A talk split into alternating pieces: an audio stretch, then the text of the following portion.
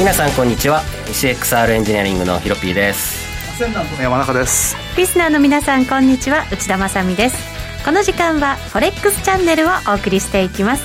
改めましてパーソナリティはヒロピー君と山中康さんです。よろしくお願いします。よろしくお願いします。随分大きく動きましたね。いや動いたね。ね。ドルは弱いねって感じでね。いやいやいやいや全般ドル売りって感じでしたね。急になんか激しくなった感じもねしましたけれどユーロに対しても円に対しても。はい。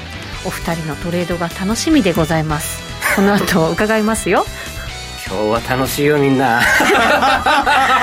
だってようやくヒロピー君の相場とあと山中さんの相場がね一番得意なパターンでしょ。がっちりきたでしょ？これ。がっちりきて。がっちりきたでしょ？もちろん儲けてもちろん儲かってますよね。儲けてたとは思ってるんですがオチもあり。なんだかちょっとはっきりしないですねコメントがヒロピ君、ね、うん、言ったとでしょユーロ高ね本当よ。ここ取らずにどうするみたいなね。いやいやいやいやあれ。あれあれあれ。どうしたんでしょうね山中さんもなんか言葉少なな感じがしますけど気のせいでしょうかね。そんなことはないですよ。あのちゃんとあの、まあ、もちろん円高だから取ってはいるんですけど、はい、あの美味しいところは全然取れなかった。後ほど詳しく、はい、はい、伺っていきたいと思います、ね、もうって言葉が出ましたけどこの番組は YouTube ライブでも同時配信しています動画配信につきましてはラジオ日経番組サイトからご覧いただけます。番組ホームページからは随時質問なども受け付けております。番組宛てメール送信フォームからお願いします。それでは番組進めていきましょう。この番組は forex.com の提供でお送りします。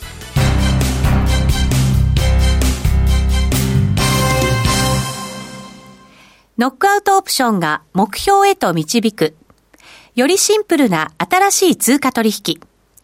forex.com では柔軟な証拠金設定、リスク限定、簡単なトレード設計のノックアウトオプションの取引が可能です。最大損失を限定し、高い資金効率を利用しながら、利益獲得が狙える画期的な商品で、先通貨相当からお取引いただけます。ノックアウトオプションなら、リスクをコントロールしながら機会を逃さない、トレードに優位性を、ノックアウトオプションや FX なら、forex.com でぜひお取引を。講座のお申し込みや詳細は、forex チャンネルの番組ページをご覧ください。外国為替証拠金取引及びオプション取引は、元本及び収益が保証されているものではありません。FX 取引はレバレッジを利用して取引代金に比較して少額の証拠金で取引を行うために相場の変動による価格変動やスワップポイントの変動により思わぬ損失が発生する場合があります。お取引の前に契約締結前交付書面などを必ず熟読し、取引の内容、危険性などをご理解いただいた上で、ご自身の判断と責任にてお取引ください。ゲインキャピタルジャパン株式会社、金融商品取引業、関東財務局長、金賞第291号。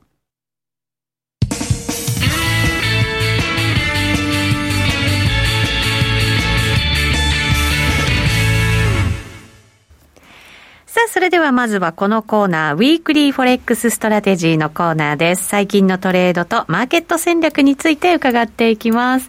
えー、連動している、えっ、ー、と、YouTube ライブのチャットにもいろいろコメントが寄せられていまして、えっ、ー、と、こんにちは、焼き鳥さんからですね、ドル弱いですね、山中さんの時代が来ました、とか、あとはですね、えー、牛子、ころ、ライフさんでいいかな？間違えたらごめんなさい。フォレックス講座を開設してしまったという、はい、コメントもいただきました。ありがとうございます。ガッチャンさんからも皆さんよろしくお願いします。焼き鳥さんからは日本が連休の隙に仕掛けられたんですかねっていう、はい、えー、コメントもあります。まずはじゃあ山中さんから伺いましょうか。ドル円。うん、ドル円はね、はい、戻ったら売りたかったわけですよ。まあそうです、うん、そうおっしゃってましたもんね。ずっとね。で、ところが、えー、まあ休みの間っていうのは、うん、まあ確かに多少は戻るんだけど戻りきらない。だって7円の20とかですもん、戻っても。うん、はい。で、結局ですね、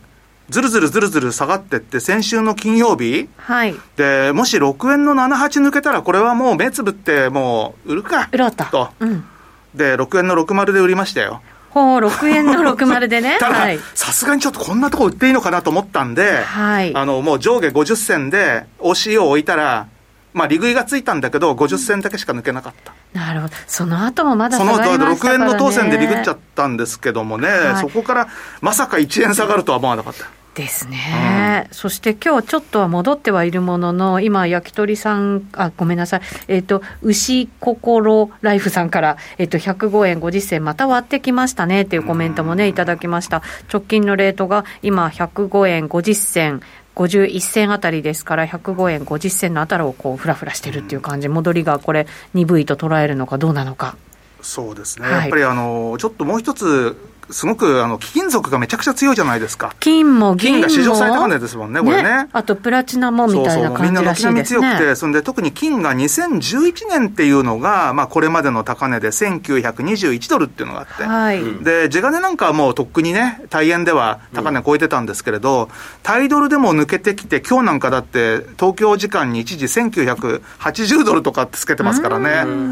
まあだからそういったこともあると、とにかくもう、青天井ですからね。そう。だから金がやっぱり史上最高値をみんな見たくてしょうがなかったんじゃないかなっていうのに引っ張られる動きっていうのが結構他のところでも出てたと思うんですよね。金融マーケット全体で？そうそう、金融マーケット全体でとにかく金、もう金が来てるからみんな行こうぜみたいな感じでもって、ただ金曜の段階ではまだそこまでじゃなかったですけども、ただまあそうは言っても、えー、あ、金曜の段階でも抜けたか。そうですね、月曜か、金が史上最高値つけたのは、うん、あそうですね、金曜じゃないです月曜ですね、流れに。金曜にはつけた、月曜で、結構早いだ、あの結構そうそう、東京の前場の段階で、もう史上最高値更新したんで、もうだから勢いがついちゃった感じなんですね、ついちゃったんですよね、だから昨日あのえこんなにドル安でいいの？っていう動きになったっていうのも、結局はまあそういう、金がリードしてたのかななんていうふうにも思うんですよね。金市場でかいですからね、かなり。うん、金市場って大きいもう通貨市場みたいなもんなんで。そうなんですね、そそうですね、だって中央銀行とかからのお金も入ってきたりするんですもんね、確かに。そうか。ね。まあ、これだけの相場になるってことをね、皆さんなんか2000ドルみたいな話もあった中で、うん、そう。そう2000ドルって実は来年2000ドルって話だったんですよ。そう、スピード感がね、早い早い。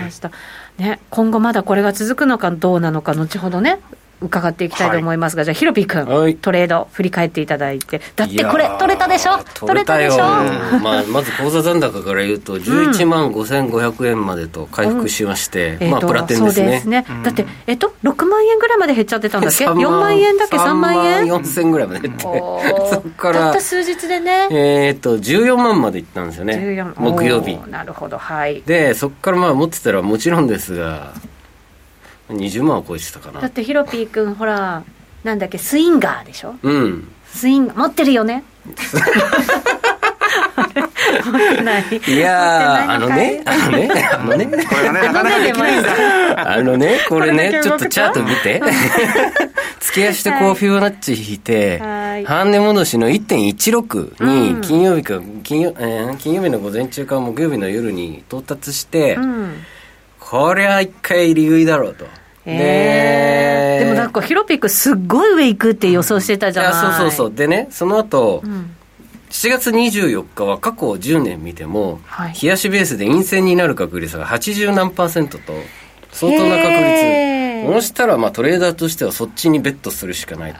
で一回利食いして、スケベショート入れて金曜日待ってたら、速攻狩られてスケベだからね、はい、いやでもね金曜日もちゃんと待ってたのはすごく戻りを、待ってて待ってて。で、えっと、欧州時間に1.16前半っていうか、まあ、10銭ぐらいとかつけからつるつるっといったとこに、うん、よしここだっつって入って。入って。ポジションもじゃちょっと大きめみたいな。そうそうそうそう、う。ん、であのー、ニューヨーククローズに早起きして土点してロング持ち直すか、うん、月曜日の朝やろうと思ってもうツイッターでも言ってたのね。それ宣言してて、結構久しぶりのやる気満々な感じそうやる気満々で 俺勝ったみたいな。もうねもうあのやっちゃいます宣言をやってたらですね、うん、なんか23時間ぐらいでカットされてて。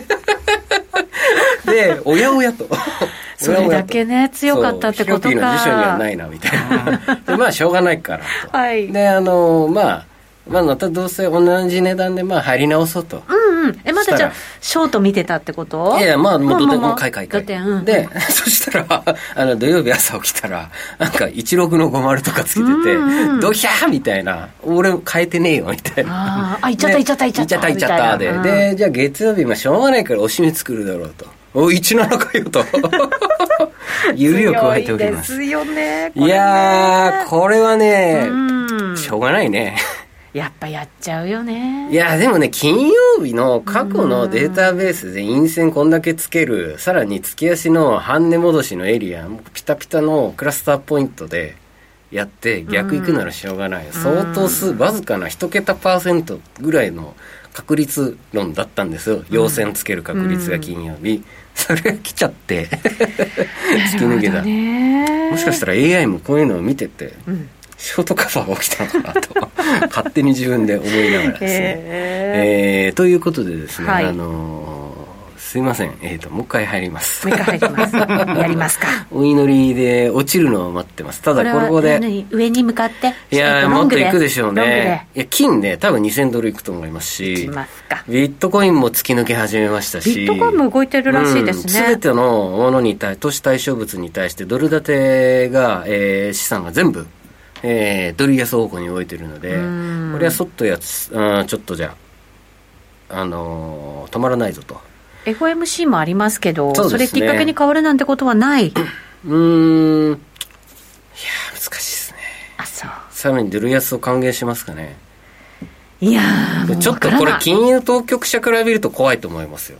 うん、今の大規模な緩和を続けるというぐらいしか言いようがないと思いますよ、うん、今の状況ではね、うね、まあそうでしょう、ね、金融面で何かっていうのはないと思うんで、そうですよね、株がちょっとね、上がらなか上がら、うん、上がりにくくなってきた、ちょっとなんか下げそうな気配もあるし。そうなんですよ、うん、なのでコモディティ系が強いですよね、特に、確かにそっちにね資金がやっぱり流れてるんですかね、先週発金買うぞって言ったけど買ってねえしな。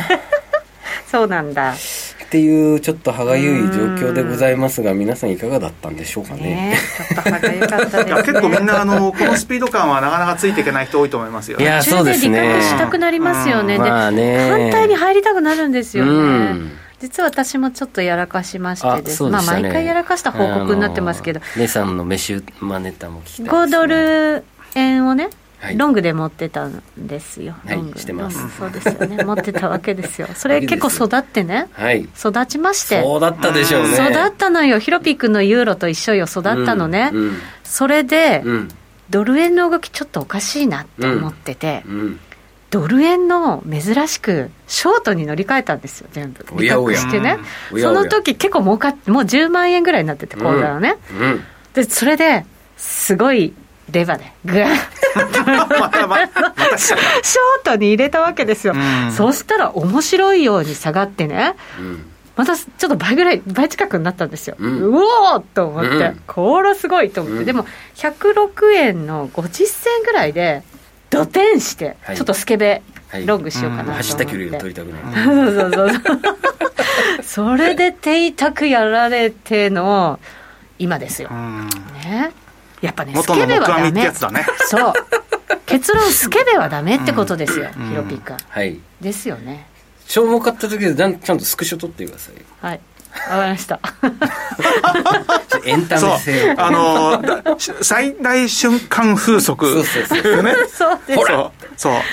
でもね、ちょっとさっきほら、あのもうドル円また105円50銭割ってきたって、ほら、ね、コメント入ってドキッとしたんだけど、今もロング持ってるんですよ。はい105円の20銭台ぐらいで買ったロング、ちょっと上がっていやダメちょっとねいやスピードが速いと思うんで、はい、ドル円もねさすがにちょっと5円台前半は一回買いでいいんじゃないかって気がするんだけどでももうでもただこれで、うん、もし今日6円にも戻らないってことになってくるとまた売ってくるかもしれないんで、うん、その時はちょっと気をつけた方がいいと思いますよ。なんかねやっぱり戻る時もじわじわしか戻らないから、う。ん、やっぱりなんか売られそうな感じがしちゃって、ね、あの上値の重さ考えると、あの多分売って売るあの売ってた人はもちろんいるんだろうけど売りたかった人で売れてない人も結構いると思うんですよ。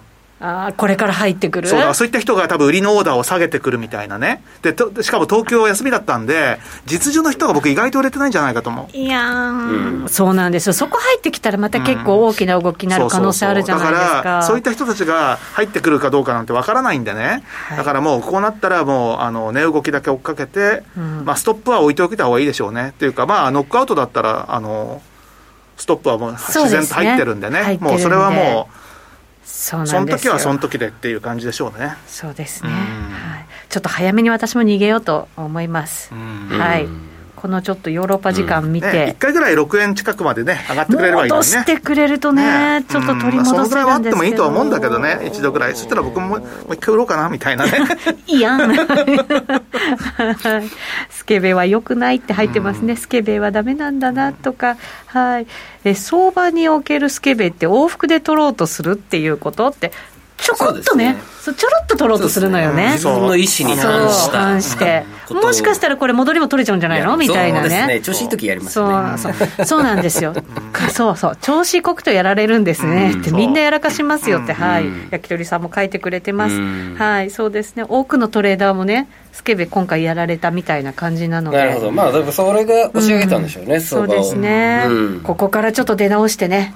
そうですね。はい、頑張りたいとでも、ここから本当にあんまり押しが浅い、戻りが浅いと、高値掴みとか、うん、えーはい、そこの突っ込み合戦になるので、そうですね。実は、そっちの方が逆にまた順番が効く。どうしたらいいんでしょうね、それ避けるにはね。いやどうでしょうね。ということで、僕、直近向こう1週間はですね、ユーロドルはもちろんなんですが、はい、えー、気休めというか、ユーロ5ドルに再び、はい、再びというか、先週やろうかなと。いや、ロングですね。いや、結局また、あのー、こっちの方がパフォーマンス良かったんじゃないかな。先週はでも5ドルも強かったから、ユーロ5ドルだと、そんなにあれだったじゃないですか。そうです、そうです。ね、で、そこから、えっ、ー、と、翌日から反転して、一気に300ポイントぐらい上がったんじゃないですかね。ずいぶん上がりましたよね。うん。やっぱユーロね。1.65近くまでいったでしょ。うん、そうですね。ユーロの一人勝ちか。ユーロ一人勝ち、本当に。結局ね。そう。もう結局、ユーロドルやっとけばよかったまあ、そうまあ、そうなっちゃうん。だけど、そうそう。まあ、要はあの例の復興基金のあの絡みの話っていうのがけ結構引いてるっていうか、相変わらず好材料っていうんで。これでも、金額ちょっと少なくなったわけじゃないですか、それでもあんなに交換されるんですね、うん。そうん、それ以外に、今回、EU としての中期予算っていうのをまとめて、えー、と1兆ユーロぐらい、うん、でそれを要はその EU としての予算っていうふうに、はい、でまあ、今まで財政っていうのは、結局あの、通貨と金利は、あのみんなまとまって、ECB だとか、まあ、そういう話でやってましたけれども、財政は各国バラバラで、うん、えー、南北のなんか対立があったりとかっていうふうで、今回は逆にそのイタリアを支援しようっていうような、うん、その辺から始まって、金額は減ったものの、EU としてのその予算っていうのが、結構しっかりと、あれ何年だ、なんか5年だか7年あるわけですよ、2021年からのね。これまでとはちょっと違うんですね。ちょっとね、そうそう、あのー、まとまりのある EU って感じ。今まではちょっとあのーそれぞれの国が言いたいことを主張してたっていうような流れから、ちょっとまとまりがある。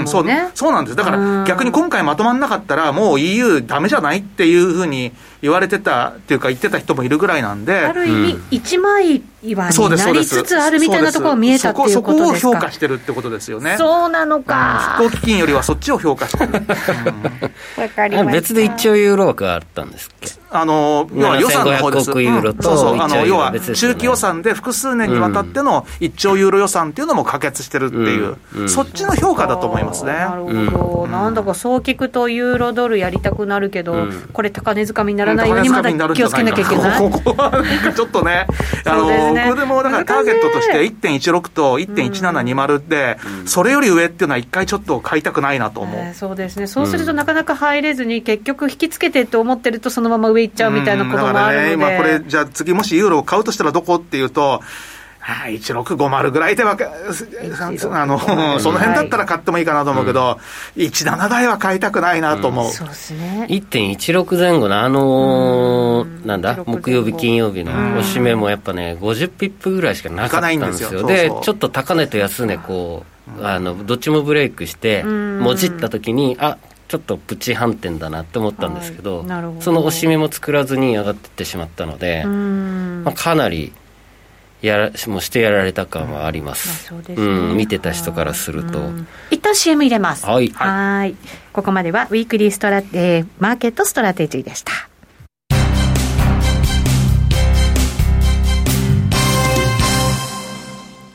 ノックアウトオプションが目標へと導く。よりシンプルな新しい通貨取引。forex.com では柔軟な証拠金設定、リスク限定、簡単なトレード設計のノックアウトオプションの取引が可能です。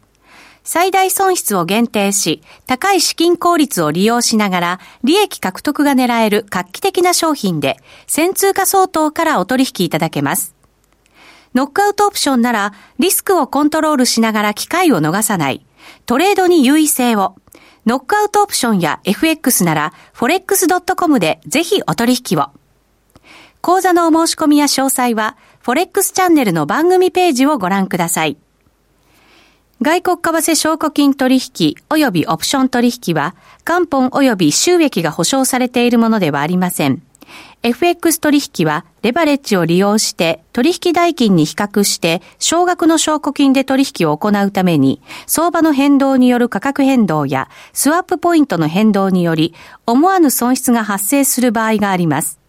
お取引の前に契約締結前交付書面などを必ず熟読し、取引の内容、危険性などをご理解いただいた上で、ご自身の判断と責任にてお取引ください。ゲインキャピタルジャパン株式会社、金融商品取引業、関東財務局長、金賞第291号。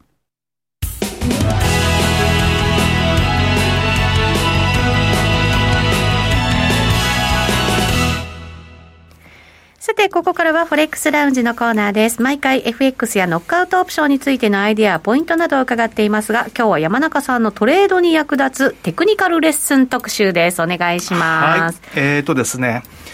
まずその前に、今週木曜日に forex.com で、はい、えー、セミナーをやります。はい。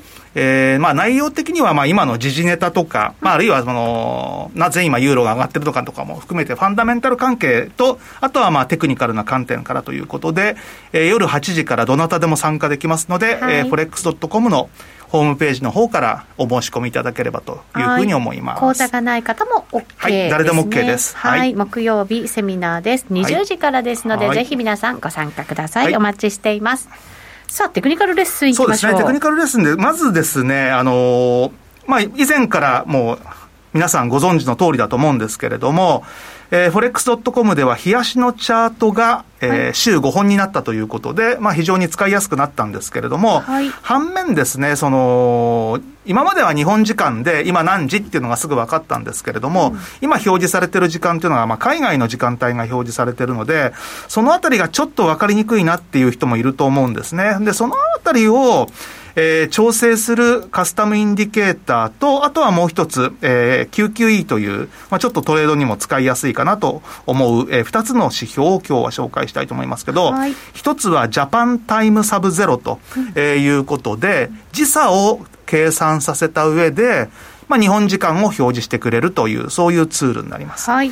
で、まあ、パラメーターというところにですね、これ例えば今12時間間隔でもって、えー、日本の時間を表示するというのは、例えば6時間間隔で表示するというふうにして、そんで下の方に行って、これ今、白じゃ字が見えないので、例えば青というような形で、えー、やるとですね、今、えー、こんな感じで、まあ、見えたと思いますけれども、はい、えー、画面見ていただきますと、この縦の線のところに日本時間の線が表示されてます。うん、そうすると、まあ、この縦のところがこれ12時なので、12時、13、14、15、16時台という今この放送の時間帯というのがあの日本時間でもってこういうふうに縦で、えーまあ、グリッドが表示されてるということで。12時から12時、12時から12時みたいな、まあ、あの日本時間の12時、18時、0時、6時、12時みたいな、そういう感じですよね。はい、はい、ですから、まあ、あの6時っていうところが今日の寄り付きの時間っていうことになるので、まあ、日本時間の表示というのを、まあ、6時間間隔とか3時間間隔とか、まあ、場合によっては12時間間隔でもいいんですけれども、まあ、出しておけば、パッと、えー、今、日本時間では何時なのよっていうのが、これなかなか、あの、海外時間表示ってやっぱりピンとこないじゃないですか。いや、来ないです。来ないですよね。全然来ない、うん、これがね、ピンとくる人っていうのはね、逆に特殊な環境で育った人としか 思えないので。帰国子女とか？あの、そうそうそう、帰国子女とかね。うんはい、あの、あとはそれこそ、あの、世界中どこにいても、バッとあの、パイロットみたいな人とか。お飛び回ってそう、まあそういうような人でもないと、ちょっとこの時間表示はやっぱり日本時間に表示したいよねということで、私はこのジャパンタイムサブゼロというものを、えー、表示するようにしています。ジャパンタイムサブゼロ。はい。はい、で、えー、メインの話いきましょう。はい。QQE? はい。QQE っていうのがあってですね、これ、うん、あの、略語でですね、あの、ななんだ、クオクオン、 Quant なんとかみたいな、あの、 Quality Quant なんとかみたいな変な名前の略なんですよ、QQE って。はい、あの、ベースになってるのは RSI なんです。RSI、はい。で、RSI をもうこねくり回して、全く別物にしちゃったテクニカル指標というふうに、はい、えー、考えていただければいいんですけれども、はい、使い方としてはですね、実はいろんな使い方があって、うん、QQE そのものを50よりも上だったら強いはい、あるいは50よりも下だったら弱いっていうような見方が一つと、はい、あとはその QQE の移動平均線を表示して、その QQE の移動平均線と QQE とのゴールデンクロス、デッドクロスを見るみたいな、まあ、いわゆるオシレーター系の見方をする。あるいは QQE のその本体のダイバージェンスを見るみたいな。まあ、そういうような使い方をするんですけれども、うん、意外とですね、これ結構使えるんです、実は。で、ちょっと QQE 出してみますね。 Quantitative、ん Quantitative、 Quantitative、 Estimation。 Estimation。長いな。そう、長いんです。で、あの、そうそう、だから、あの、日銀みたいですよ。量的、質的予測みたいな。そんなんで、あれですよね。日本語に訳すとね。なんか量的、質的緩和じゃないですけど、あの、QE、QE のね、あの QE の Q の部分ですよね。なるほど。えー、で、えー、パラメーターなんですけども、これをちょっとこのまま言ってみますね。5の50という。あの、これはあの、5っていう、ここの部分がパラメーターなんで、これをまあ、あの、大きくしたりとか小さくしたりっていうことで、まあ、若干あの変わるんですけども、例えばこんな感じになります。で、これ今、ドル円の1時間足なんですけれども、うん、えー、まあ、先ほど言いました、この黄色い線、これちょっと見にくいな、いくらなんでも。ちょっと見えないですね。ちょっと,、うん、ちょっと色変えますね。ちょっと待ってくださいね。うっすら出てはいますえー、うっすら出てるんだけど、ちょっとさすがにこれは見えないでしょうって色なので、はい、えー、色の設定、しかも点線じゃ見えるわけないだろうっていう感じですよね。はい、見やすいものに、えー、こちらをじゃあ、えー、ピンクかなんかにしておきましょうか。はい、お願いします。うん。